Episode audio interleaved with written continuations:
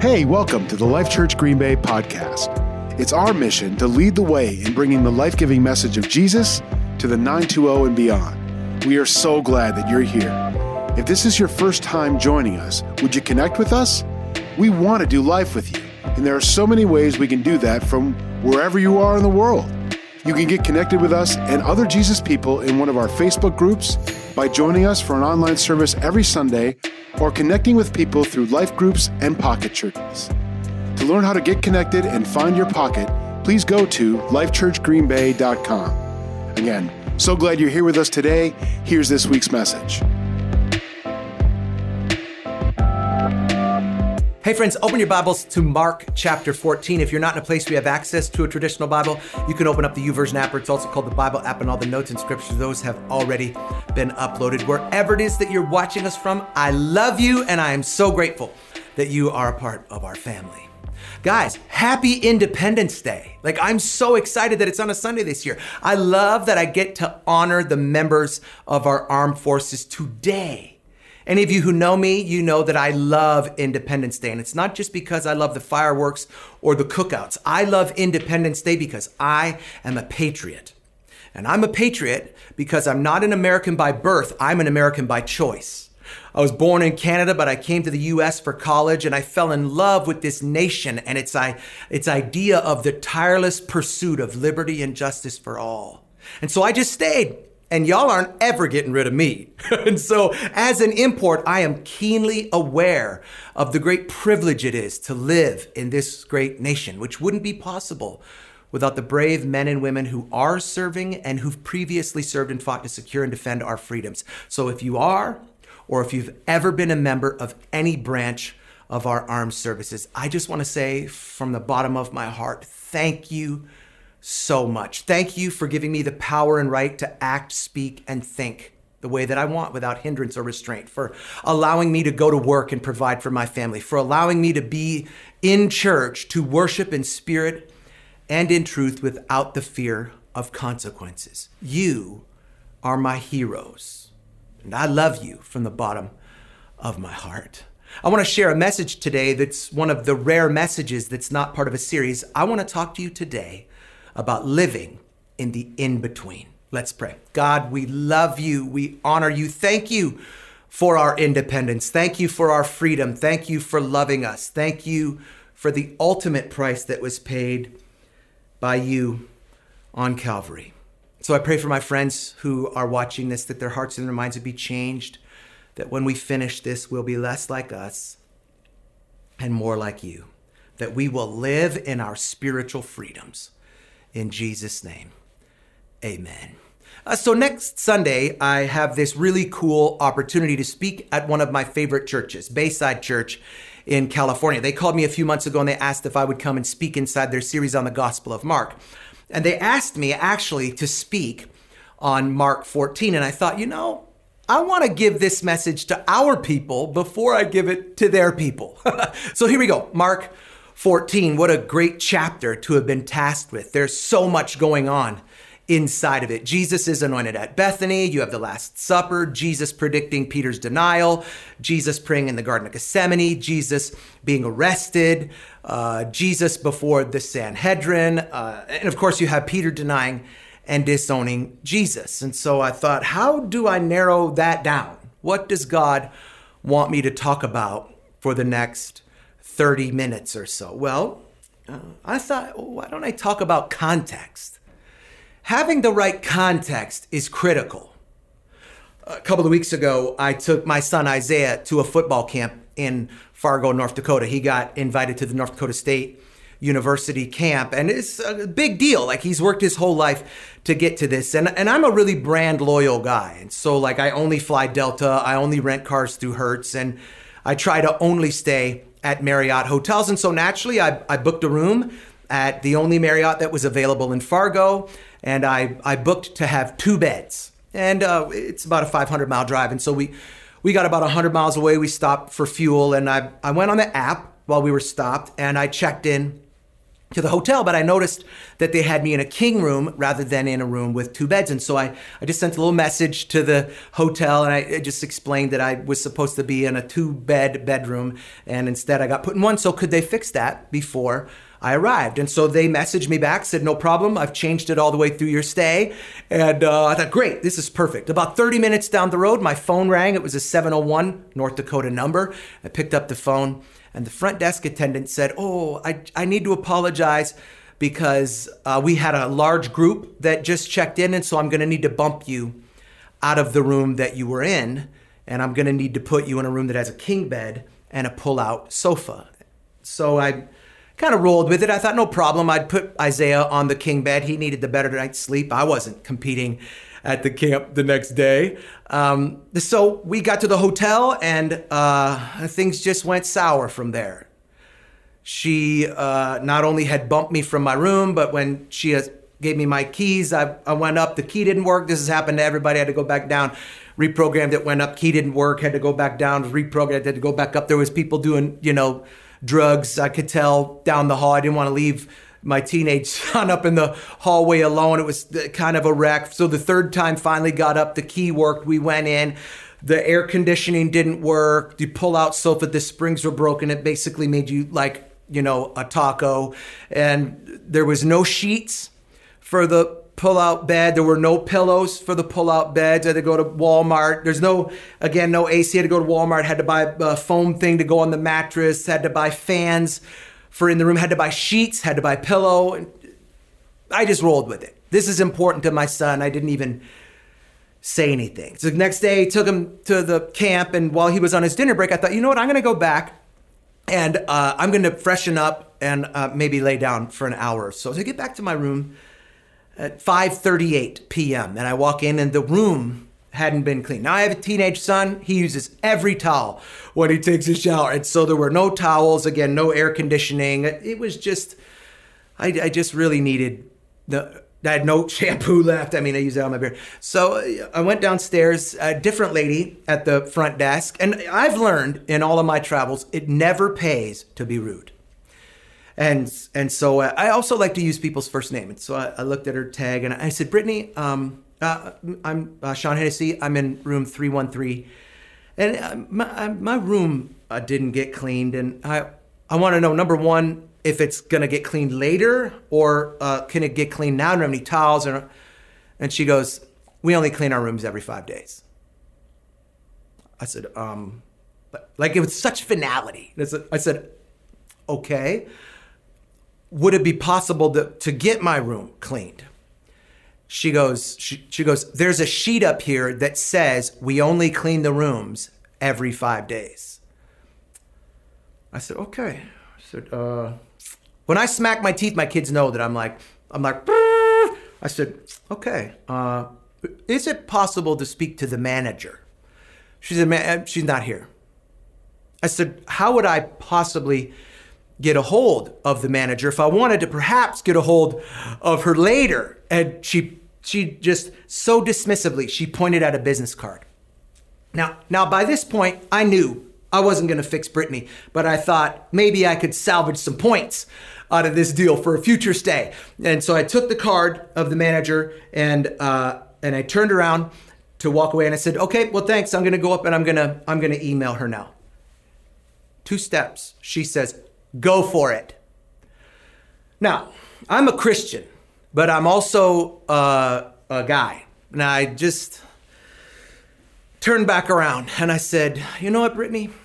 Uh, I haven't been ugly with you. I haven't been sideways, haven't been rude. Everything's been wrong since I got here. I've been more than pleasant, more than accommodating, even though I have stayed 47 nights at Marriott's this year, even though I am the, you know, and yeah, I was maybe a, a, a, little bit trying to pull the status thing, even though I'm like the top level of the uh, Marriott rewards. I said, let me just tell you, uh, when you have someone who, who has an option to stay at any hotel ever, anywhere, and they choose to stay at your hotel, I mean, you shouldn't be rude to anybody, but those are the people who you really shouldn't be rude to. And I turned around and uh, went to walk away, and I got almost all the way to the elevator.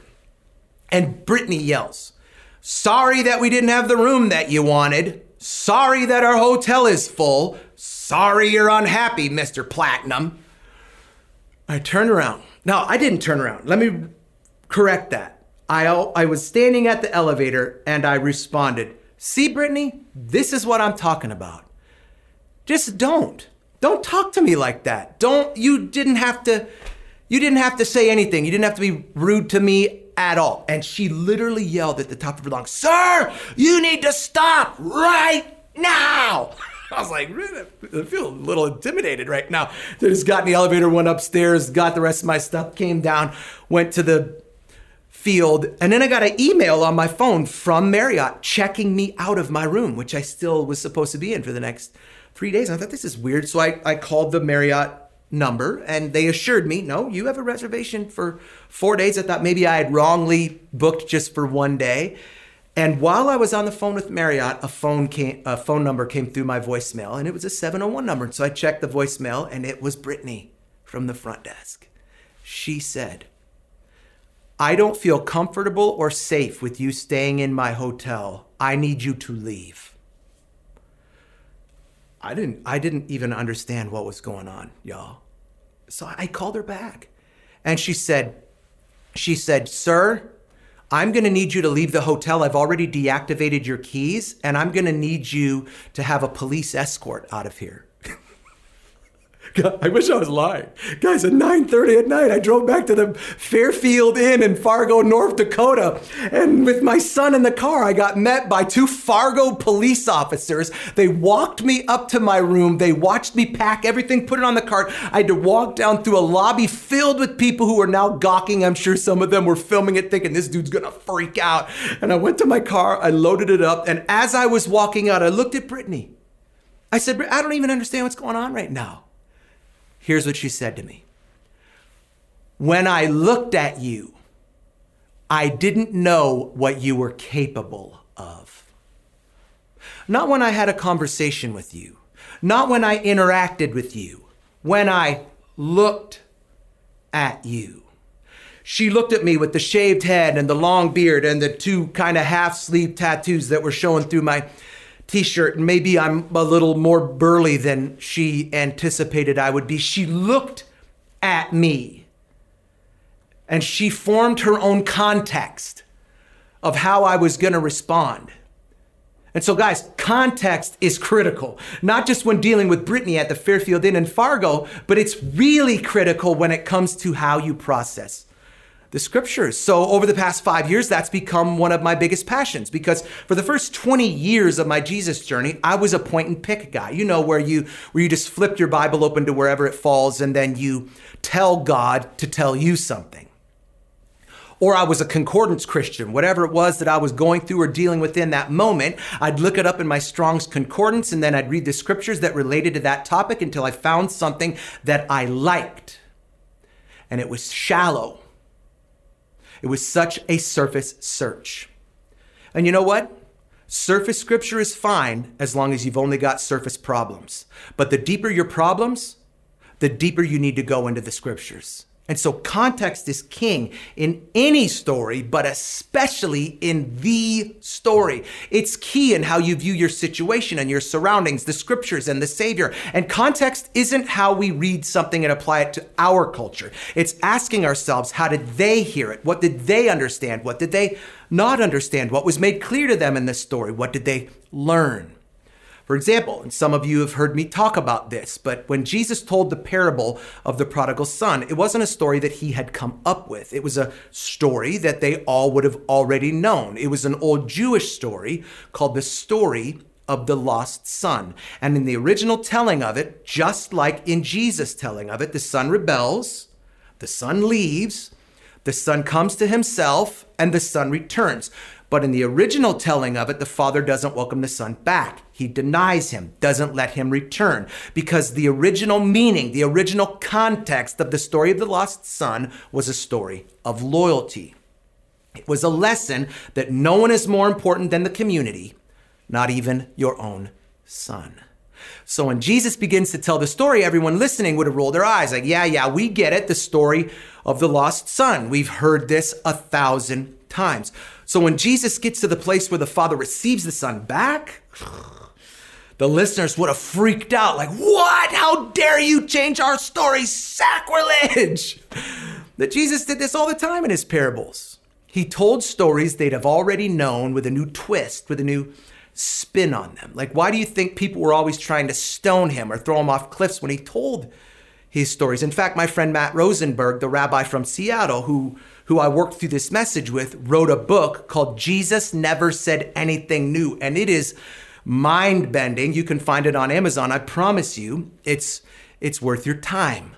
So, in his parables, Jesus was constantly changing the context, constantly asking himself, what's clear to them in this story? Or what is it that they need to learn? So, context isn't about reading something and applying it to our culture. But the problem is, that's how I would constantly read the Bible for the first 20 years of my Christian walk. I read it within the context of where I grew up. Again, born in Canada, raised in the inner city, my whole world was small. It was narrow. So the people and the places in the story looked like the people and the places in my story. Or I always inserted myself into their story, like I was the hero. And I think a lot of us do that. Like the whole book was written as an instruction manual to get us into heaven or keep us out of hell. But then I went to Israel. And when I went to Israel, everything changed. I mean, I floated in the Dead Sea. I saw the caves in, in En Gedi where David had hid. I stood among the shambles of the streets of Bethsaida, the hometown of three of Jesus' 12 disciples. I saw an olive press in Jesus' childhood hometown of Nazareth. I stood on the Mount of Olives, prayed in the holy city, and sat in the garden where Jesus spoke the Sermon on the Mount and gave us the Beatitudes. I walked the Via Dolorosa and I sailed on the Sea of Galilee. And I think that the Sea of Galilee changed my perspective more than anything. I mean, it brought so many stories into context. So much of Jesus' ministry took place near that spot, and I was struck by the size of it. I'd always pictured it like it was Lake Michigan, the ocean of the Midwest, but I couldn't believe how you can literally see across it. I mean, it's not like Lake Michigan at all, it's more like Lake Winnebago. And that made me wonder what else I was seeing wrong. And while I was in Nazareth, I, I came across the writings of a guy named Kenneth E. Bailey, who was a doctor of theology who not only taught in Middle Eastern universities, but lived inside these Middle Eastern villages to see how the Bible was constructed from their point of view. And when I read his writings, everything really changed. I discovered that I was reading a Middle Eastern book through Western eyes. So I began to search. I began to dig. I wanted to excavate the scriptures, go past the topsoil through the subsoil and get to the bedrock. And so when I received my assignment on Mark 14, I thought, what's beneath the surface that God's looking to unearth for you and to unearth for me? What's the nugget? What artifact has been hiding that I hadn't seen before? What can I help you put into your pocket and carry around to pull out during the week when you need it? Like my wife, Pastor Sunny, says that there are people who are pocket people. They're people that are so kind, that are so life giving, that you want to just put them in your pocket and carry them around so you can pull them out and harvest their joy in the moments when you need it. Like my friend, Pastor Scott, who does our downtown campus and teaches growth he's a pocket person to me. And so the thing that struck me in Mark chapter 14 was Jesus' prayer in verse 36, where he says, Abba, Father, everything is possible for you. Take this cup from me, yet not what I will, what you will. Of course, this is Jesus praying in the Garden of Gethsemane, where he was under such stress that he's literally sweating drops of blood. But what's interesting is that he was praying this right after the Last Supper, where he and his disciples were celebrating Passover. And the Passover is an interesting thing. The Jewish people have been celebrating it every year for over 3,000 years, and it is a party. You have never been to a party. You think you've been to a party, you've never been to a party until you have been to a Passover celebration in Jerusalem. It is lit guys. Like, man, I wish I could describe it more to you, but the time that I went, they were drinking the wine and they were singing, and then the dude tried to hand me this pipe that I thought I didn't know what was in the pipe. I didn't smoke what was in the pipe, but he was smoking what was in the pipe, and he he was live. I'm just saying that Passover was a party.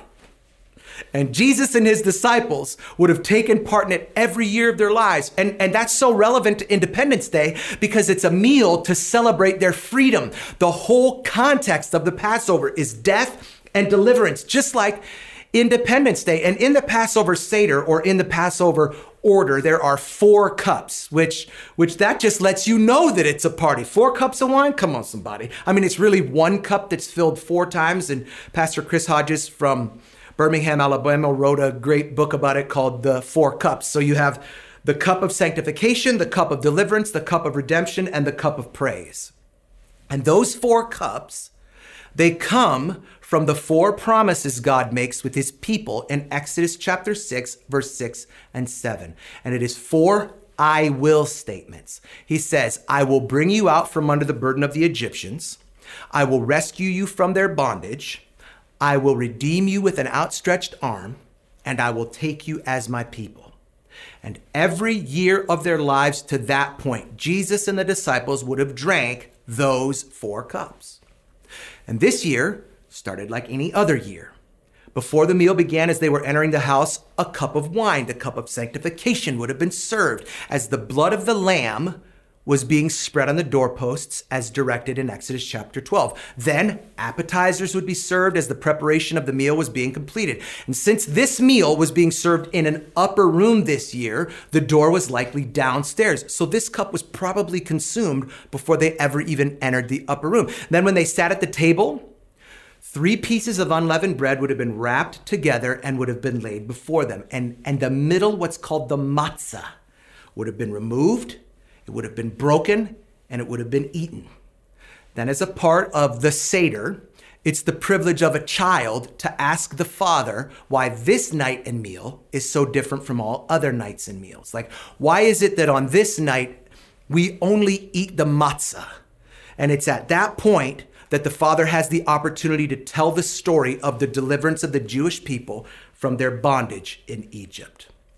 And then they drink the cup of deliverance. Now, having no mention of a child in the upper room, uh, to be able to ask the question, that might explain why John, the youngest of the disciples, was seated next to Jesus in what's called the good seat. Perhaps, perhaps he was given the assignment of asking the question of Jesus. And, and so while they were eating, Jesus took bread, and when they had given thanks, he broke it.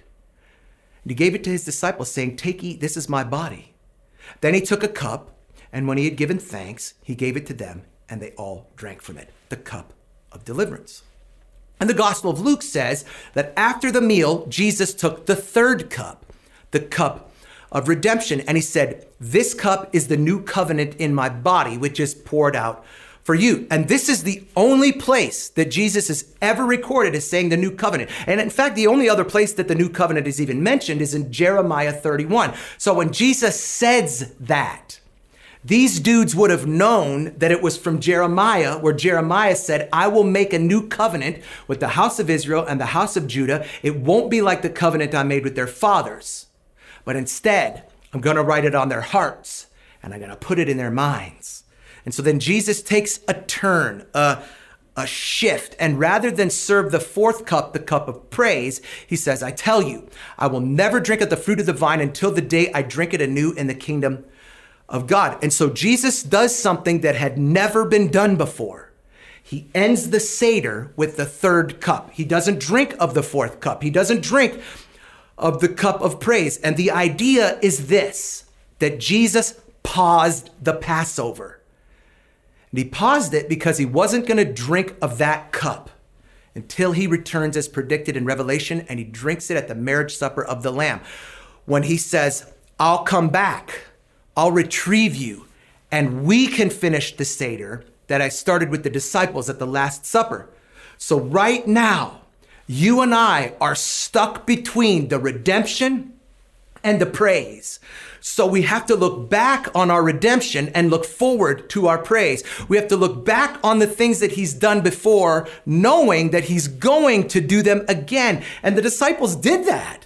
It's so dope. Even though they didn't drink of the cup of praise, verse 26 says that they still sang the Psalms of praise. And they did that before they ever went to the Mount of Olives. Like in Passover, as a declaration of it is finished, after the fourth cup, they all would sing the Hallel, the 113th through 118th Psalm. And all of those Psalms tell of what happens when the Messiah returns. So, so when the disciples sing the Hallel, it's a declaration of faith. It's them saying that they take Jesus at his word. So after the third cup, the cup of redemption, Jesus goes to the garden and he agonizes. He sweats blood and he prays, and his prayer is so personal. We know that because when he's referring to his father, rather than using the word avinu, which, which means father in the formal sense and was how all Jews referred to God, as in avinu malkeinu, our father and our king, Jesus uses a word man wasn't supposed to use when referencing God. He says the word Abba. It's the Hebrew word for dad or daddy. So he says, Abba, Father, or Dad, everything's possible for you. Take this cup from me. Yet not what I will, but what you will. And that cup in that prayer is the cup that he had just received with his disciples in the upper room. It was the cup of redemption. It was Jesus saying, Dad, isn't there another way? I know that there needs to be a lamb sacrificed for them, but do I really have to be tortured? Do I really have to be ridiculed? Do I really have to be beaten and bruised? Do I really have to die for this? But nevertheless, your will be done. Not long after he prays that prayer, he's seized and he's brought before the Sanhedrin. And, and the high priest asks him these words Are you the Messiah, the Son of the Blessed One? And Jesus again changes the context. He says, I am. but it's not I am like if I asked you if you're who you are.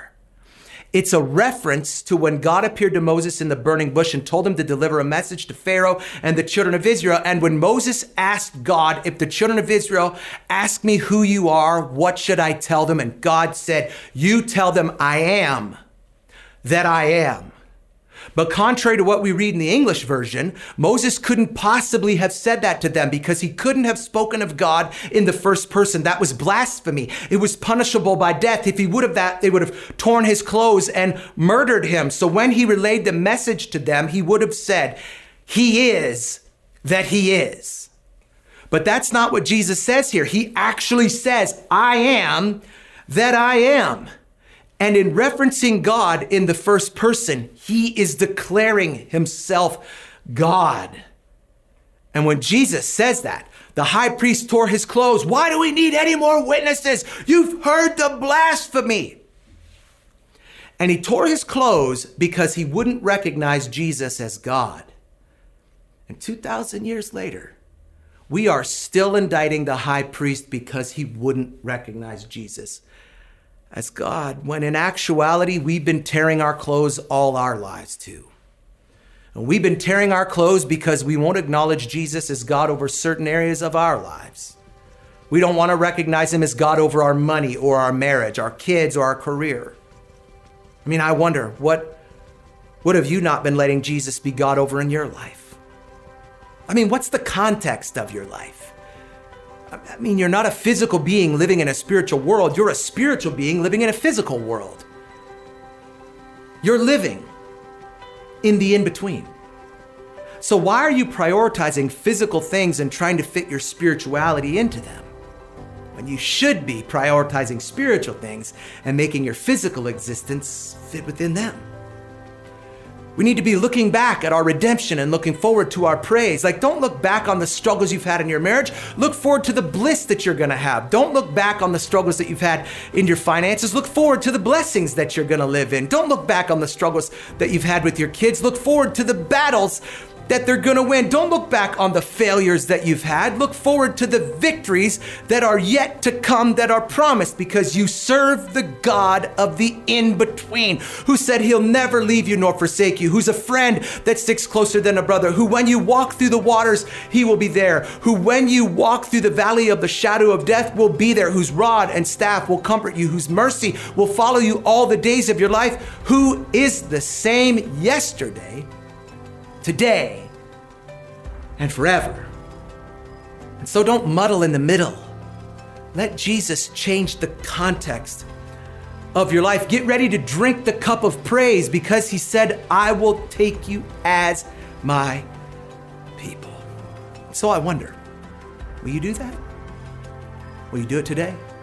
Would you close your eyes? You know, salvation is acknowledging this thought that you need to receive the cup of praise.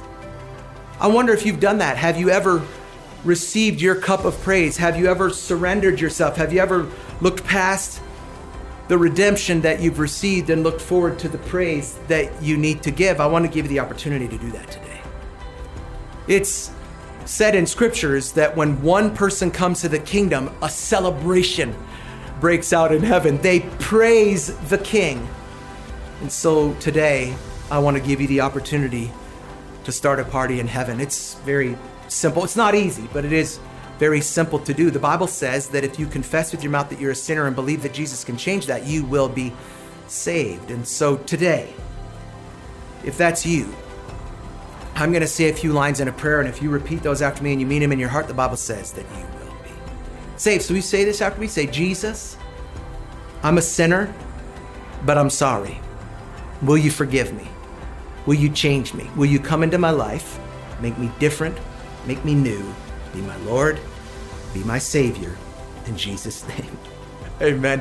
Friend, if you prayed that prayer, congratulations. We're so excited that you have now become a part of our family, God's family. And so we would love the opportunity to connect with you.